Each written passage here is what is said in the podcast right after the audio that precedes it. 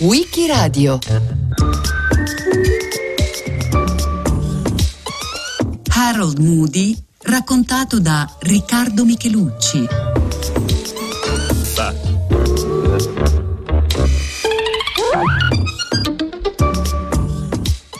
Il medico di origini giamaicane Harold Moody è stato un pioniere nella lotta per l'eguaglianza e la giustizia per i neri in Gran Bretagna. Il suo attivismo per i diritti civili all'inizio del XX secolo fu talmente importante e duraturo da fargli guadagnare l'appellativo di Martin Luther King britannico. Nel 1931 fondò e guidò una delle prime organizzazioni inglesi per i diritti civili, la League of Colored Peoples, ovvero la Lega delle persone di colore, e dedicò il resto della sua vita a combattere contro l'ingiustizia razziale. Era nato a Kingston, la capitale della Giamaica, l'8 ottobre 1882 quando la regina Vittoria governava sull'isola, che faceva parte ancora dell'impero britannico. Proveniva da una numerosa famiglia giamaicana, suo padre gestiva una piccola farmacia grazie alla quale riuscì a far studiare i figli, con molti sacrifici. Oltre a ottenere ottimi risultati scolastici, Harold lavorò a lungo nella farmacia del padre e mise da parte i soldi che gli consentirono di trasferirsi a Londra per studiare medicina Arrivò in Europa nel 1904, all'età di 21 anni. Per i giamaicani come lui l'Inghilterra era una sorta di madrepatria, ma presto scoprì che era anche un luogo tutt'altro che accogliente. Il primo impatto con la capitale britannica fu molto duro. Fin dal primo giorno il giovane Harold Moody si imbatté nel cosiddetto color bar, ovvero la politica di discriminazione razziale che a quei tempi era del tutto legale secondo la quale i neri e gli asiatici si vedevano regolarmente negati il lavoro, l'alloggio e persino l'accesso ai locali pubblici.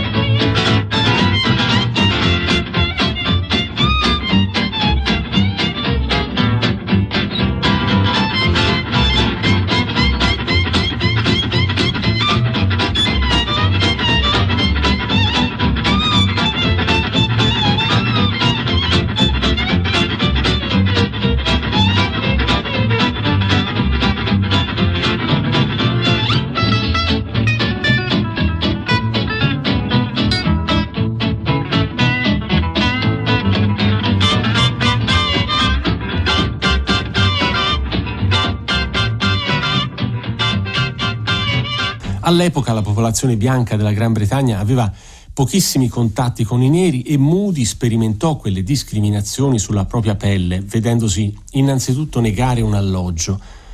Si rivolse all'Associazione dei Giovani Cristiani in Tottenham Court Road, dalla quale ricevette un elenco di possibili sistemazioni, ma ciascuna di esse si rifiutò di ospitarlo perché era nero.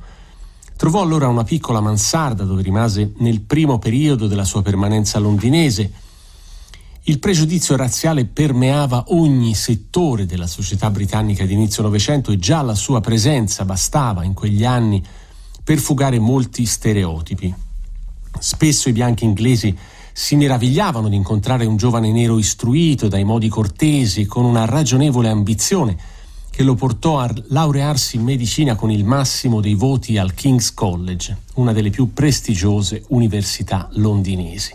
Dopo aver ottenuto la qualifica di medico iniziò a presentare domande per essere assunto negli ospedali, risultando quasi sempre il miglior candidato, ma si vide regolarmente negato il lavoro a causa del colore della sua pelle Fu un medico londinese a spiegarglielo chiaramente durante un colloquio.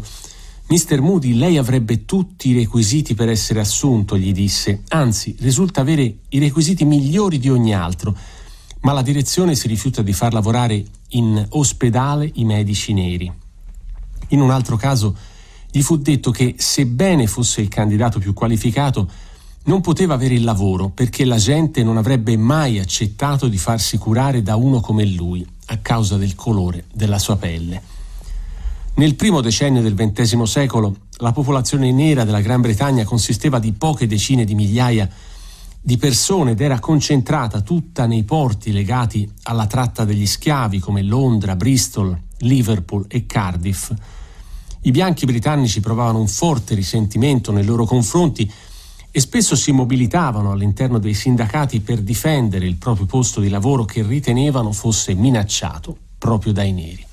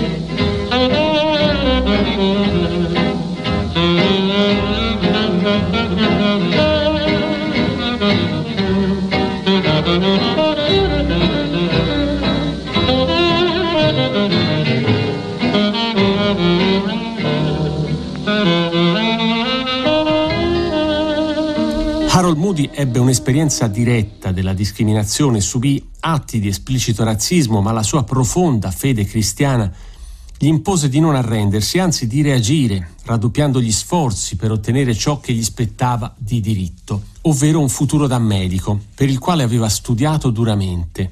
Nel 1913 decise di aprire un ambulatorio all'interno della sua abitazione a Peckham, un sobborgo alla periferia meridionale di Londra. Cominciò a lavorare come medico di famiglia quando ancora non esisteva il Servizio Sanitario Nazionale in un quartiere povero, in un'epoca in cui qualsiasi cura era costosa, talvolta addirittura proibitiva, Moody si mise a curare gratuitamente i bambini poveri e ad assistere i bisognosi a prescindere dalla loro possibilità di pagarlo. Nella prima settimana di attività del suo studio guadagnò appena una sterlina, ma in poco tempo si fece conoscere e la sua fama oltrepassò i confini del quartiere, smontando a poco a poco il pregiudizio nei confronti del medico nero. Va considerato che all'inizio del XX secolo le relazioni interrazziali erano considerate un argomento controverso in Inghilterra.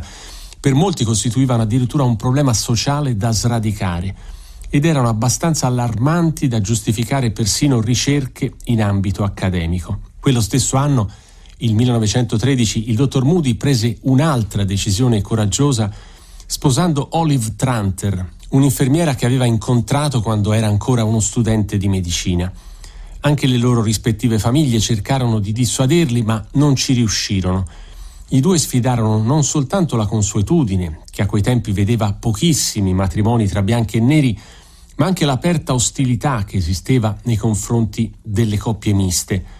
Proprio in quegli anni, un'antropologa dell'Università di Liverpool, di nome Rachel Fleming, svolgeva studi su quelli che lei stessa aveva definito bambini ibridi, ovvero quei bambini nati da padri neri e madri bianche. Il tempo però avrebbe dato ragione ad Harold Moody, confermando la validità delle sue scelte coraggiose sia come medico che come capofamiglia.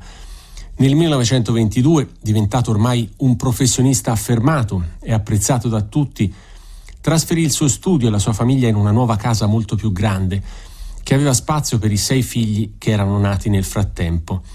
Lì Moody non si limitò a svolgere la professione di medico, ma iniziò anche a impegnarsi nelle associazioni che cercavano di aiutare la popolazione nera a fronteggiare le discriminazioni nella vita di tutti i giorni.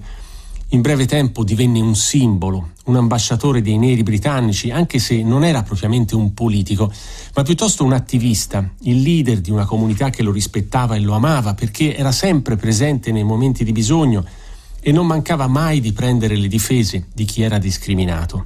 La sua casa al numero 164 di Queen's Road divenne presto un luogo di ritrovo abituale per molti intellettuali politici neri provenienti dall'Africa, dai Caraibi, dagli Stati Uniti, che si trovavano in visita a Londra. Tra questi vi furono ad esempio Kwame Nkrumah, che in seguito sarebbe diventato presidente del Ghana, Yomo Kenyatta, futuro fondatore della Repubblica del Kenya, l'attore statunitense Paul Robson. In quella casa dove avrebbe vissuto per il resto della sua vita con la moglie e con i sei figli, Moody iniziò a ospitare anche tutti i neri in viaggio che non riuscivano a trovare una stanza, un pasto altrove una di esse fu la futura poetessa e drammaturga giamaicana Una Marson, che arrivò in Inghilterra nell'estate del 1932 e divenne l'assistente, la segretaria tuttofare di Moody alla Lega delle persone di colore, incaricata di organizzare riunioni, viaggi, concerti. Alcuni anni dopo, Una Marson sarebbe diventata anche la prima donna nera assunta dalla BBC. Hello West Indies, this is Una Marson calling you from London. Tonight we're having a special party, a party that's being filmed. Instead of our usual greetings, I'm going to ask some of these West Indians here to tell you something about our work in this country. First of all, here are Pilot Officer Ulrich Cross and Aircraft Woman Wendy Ince. Ulrich, suppose you tell us something about the work West Indians are doing in the Royal Air Force. Well, West Indies, it's a job to know where to start. I am attached to one of our own bomber squadrons. But there are so many of us doing so many different things. Pilots, navigators, wireless operators, air gunners, ground staff. Suppose we take Lawrence, Johnson, Sharp of Jamaica. They're aircraft men. training to become wireless operator gunners. This is their first sight of a power-driven turret, but it won't be many months before they themselves are doing the firing, not from the ground, but from the air. Good shooting to you, Jamaica. I rapporti razziali all'interno del Regno Unito si fecero ancora più tesi dopo la Prima Guerra Mondiale, quando il governo britannico approvò ulteriori leggi vessatorie nei confronti dei neri sui luoghi di lavoro. Gli anni venti furono estremamente difficili per loro. Il razzismo era talmente radicato nella società che in città come Cardiff, Liverpool e Londra gli hotel e i ristoranti si rifiutavano anche soltanto di farli entrare e trovare un impiego o un alloggio era praticamente impossibile. Fu proprio per contrastare questa deriva, per cercare di migliorare le condizioni di vita dei neri britannici che nel 1931 Harold Moody fondò la Lega delle persone di colore, ispirandosi alla National Association for the Advanced of Colored People, la NAACP, una delle prime associazioni per i diritti civili negli Stati Uniti, nata all'inizio del Novecento. La Lega delle persone di colore, i cui primi membri erano londinesi della classe media, fu sia una missione cristiana che un'organizzazione politica che promuoveva campagne contro il razzismo nel mondo del lavoro e nell'assegnazione degli alloggi.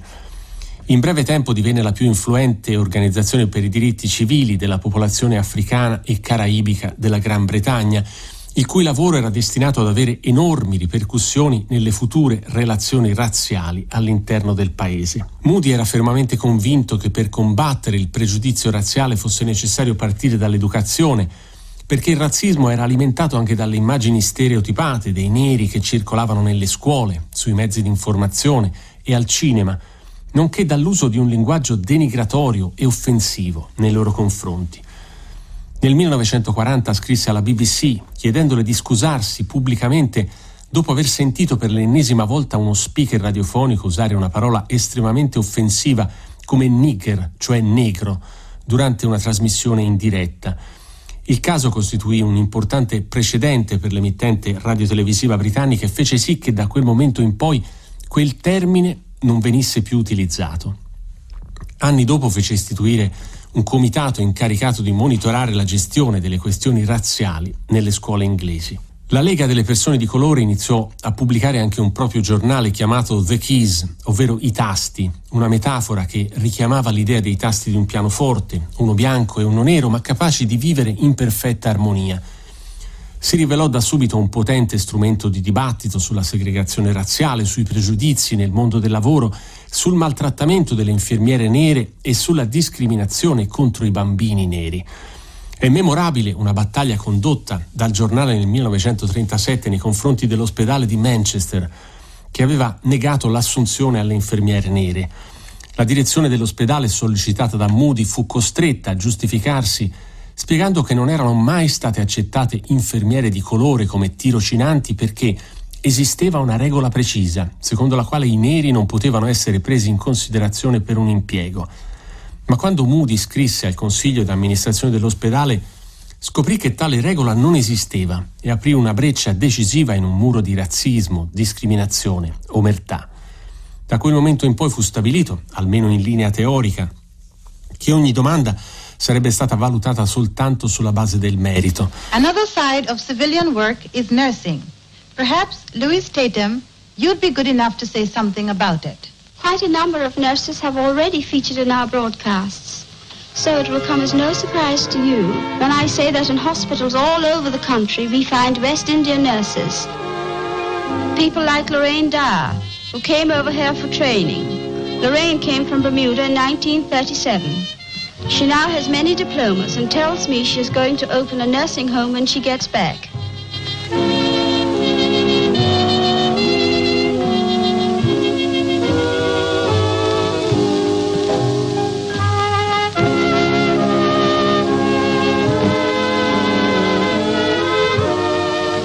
From Jamaica came future health visitors.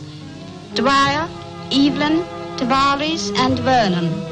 Their course includes hospital training with six months' work in the wards. Also clinic and nursery work. Here you see them experimenting in the laboratory. Il modus operandi del dottor Moody e della Lega delle persone di colore in quegli anni consisteva proprio nel far pressione, inviando lettere persuasive, cordiali, ma apertamente critiche nei confronti delle politiche del governo britannico. Un lavoro che era destinato a intensificarsi durante la Seconda Guerra Mondiale, quando migliaia di lavoratori e militari neri arrivarono in Gran Bretagna dall'Africa occidentale e dai Caraibi per unirsi alla lotta contro la Germania nazista. Nel 1939 uno dei figli di Moody, il 22enne Charles, dopo aver ultimato l'addestramento di base nell'esercito britannico, fu informato che non sarebbe potuto diventare un ufficiale perché, sebbene fosse nato in Inghilterra, quella qualifica era riservata soltanto ai bianchi. Stavolta si trattava di contrastare l'ennesimo caso di discriminazione che toccava direttamente un membro della sua famiglia. Moody si rivolse al Ministero delle Colonie e convinse il governo britannico ad allentare le regole sull'arruolamento volontario nell'esercito. Suo figlio Charles divenne il primo ufficiale nero dell'esercito britannico nella seconda guerra mondiale.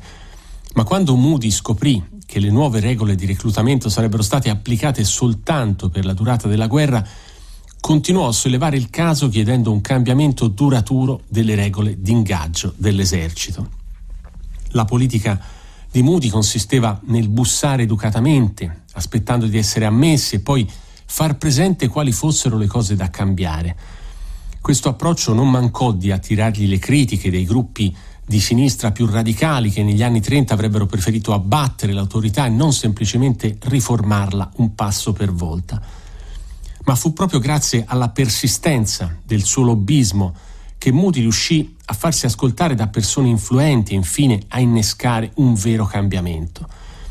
Con la sua instancabile attività di lobbying mise il governo britannico con le spalle al muro facendogli comprendere che non sarebbe stato sufficiente sostenere gli ideali democratici all'estero se prima non avesse affrontato seriamente il problema del razzismo interno.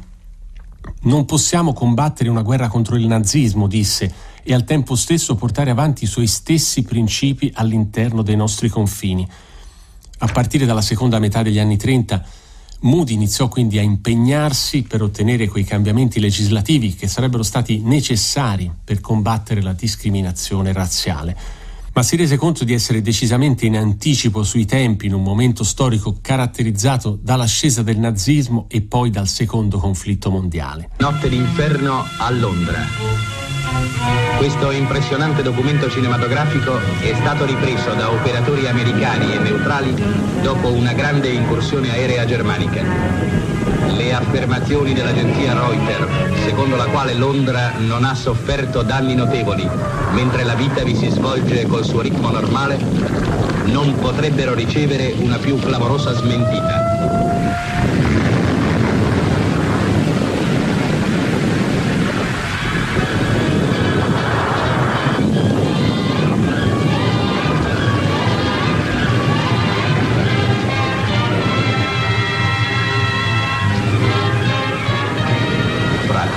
Macerie fumanti si alza ancora intatto il campanile di Westminster. Sabato 25 novembre 1944, a Londra, la tranquillità di una mattina d'inverno fu squassata all'improvviso da un'esplosione. I nazisti lanciarono nei pressi del quartiere di Peckham uno dei famigerati missili V2, una delle armi più letali presenti nel proprio arsenale, che poco dopo mezzogiorno colpì in pieno un grande magazzino di New Cross Road il negozio, che a quell'ora era pieno di donne e bambini, crollò in un'enorme nuvola di polvere e fumo. 168 persone rimasero uccise decine di altre gravemente ferite. Erano soprattutto madri con i loro figli che si trovavano a passeggio per lo shopping natalizio.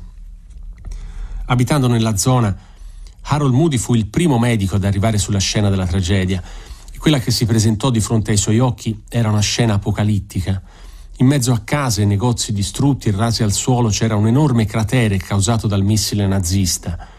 Per giorni Moody si dedicò senza sosta alla cura dei feriti, alcuni dei quali erano in condizioni disperate, e al conforto dei sopravvissuti di quello che fu uno dei peggiori bombardamenti avvenuti in Gran Bretagna durante la Seconda Guerra Mondiale. Ma mentre scavava con le sue mani alla ricerca di superstiti, mentre lottava per salvare la vita ai feriti più gravi, Moody sapeva in cuor suo che la guerra stava per finire e il nuovo assetto mondiale che sarebbe uscito da quella catastrofe offriva nuove opportunità di emancipazione per i neri di tutto il mondo.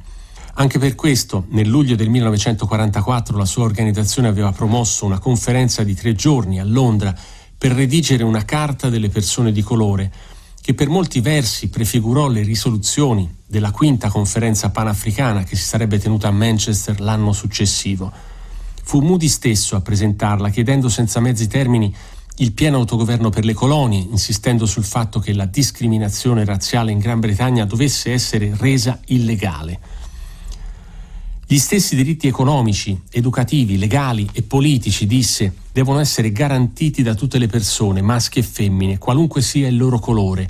Ogni discriminazione nell'impiego e nei luoghi pubblici dovrà diventare illegale e in quanto tale essere punita. Le sue parole furono quasi profetiche.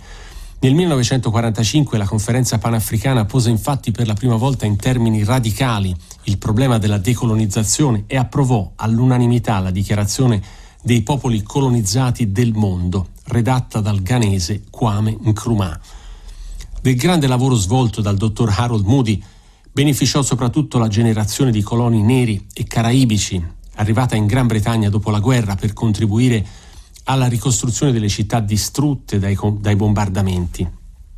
Ma lui non avrebbe vissuto abbastanza a lungo per vedere i frutti del suo lavoro. Di lì a poco si sarebbe spento, stroncato da un'influenza contratta durante un lungo viaggio negli Stati Uniti e nelle isole dei Caraibi, il cui obiettivo era quello di raccogliere nuovi fondi per le sue campagne.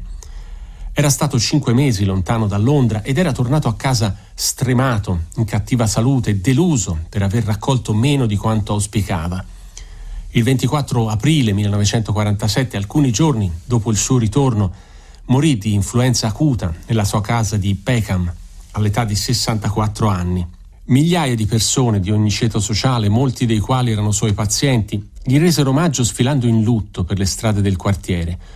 Dopo la sua morte, la League of Colored People, la Lega per le persone di colore, l'organizzazione che aveva fondato e guidato per 14 anni, iniziò un lento declino che la portò infine a sciogliersi definitivamente nel 1951, ma non prima di essere passata alla storia come il primo movimento per i diritti civili dei neri nato in Gran Bretagna nel XX secolo. I semi delle battaglie antirazziste di Harold Moody si sarebbero rivelati decisivi molti anni più tardi, quando nel 1965 il Parlamento britannico approvò il Race Relations Act, cioè la legge sulle relazioni razziali, che iniziò a rendere illegale la discriminazione per motivi di colore, razza, origini etniche o nazionali nei luoghi pubblici.